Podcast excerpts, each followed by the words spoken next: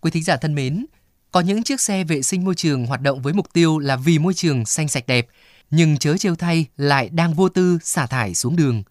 Đã có những lái xe vệ sinh môi trường bị xử phạt về hành vi này trên các tuyến đường của thành phố Hà Nội. Phản ánh của phóng viên Nguyễn Yên. Thưa các bạn, trục đường Phạm Văn Đồng là một trong những nơi người dân đã phản ánh tới VOV Giao thông về tình trạng xe vệ sinh môi trường xả thải trong quá trình lưu thông.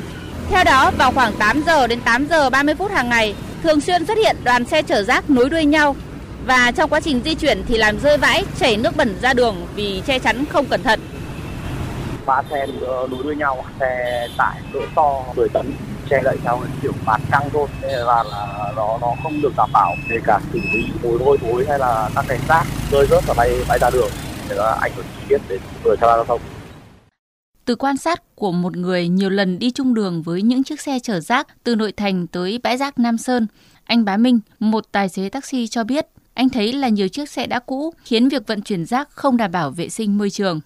Nguyên nhân mà để dẫn đến nước thải giỏ từ lúc tập kết rác đến chỗ đổ rác là do phương tiện của mình nó cũng đã quá cũ lát rồi, thành thùng nó không kín. Có khả năng có những lúc mà nhiều rác quá người ta chở đầy quá là nó bị vương, nó rơi cả rác xuống đường. Nếu mà không may nó chạy sau những cái xe đấy thì rất là khó chịu. Để chấn chỉnh tình trạng các lái xe vệ sinh môi trường có thể làm ẩu và thiếu trách nhiệm khi vận chuyển, Phòng Cảnh sát Giao thông Hà Nội đã triển khai xử lý vi phạm trên nhiều tuyến phố và các khu vực thuộc địa bàn huyện Sóc Sơn, nơi có bãi xử lý rác của thành phố. Kết quả đã xử phạt vi phạm hành chính 12 xe chở rác vi phạm, trong đó có hai xe ô tô chở chất thải để nước chảy xuống mặt đường gây mất vệ sinh môi trường. 10 xe ô tô vi phạm liên quan đến điều kiện an toàn kỹ thuật.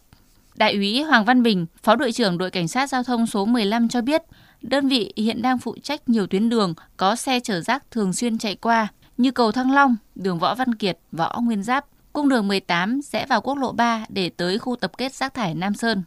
Trong quá trình làm nhiệm vụ, đơn vị nhận thấy ở những tuyến đường này khi xe chở rác gặp khúc đường cong, đường cua thì đánh lái cộng với tốc độ xe đang di chuyển đã làm tràn nước thải ra đường, gây mất an toàn giao thông và ô nhiễm môi trường. Chúng tôi trong quá trình làm nhiệm vụ trên đường thì khi mà dừng kiểm tra đối với những cái xe rác vi phạm này thì chúng tôi sẽ tuyên truyền nhắc nhở và yêu cầu họ chấp hành nghiêm và chúng tôi đồng thời với đó sẽ phối hợp với lại công an địa phương ừ, xây dựng cái kế hoạch ừ, tăng cường hơn nữa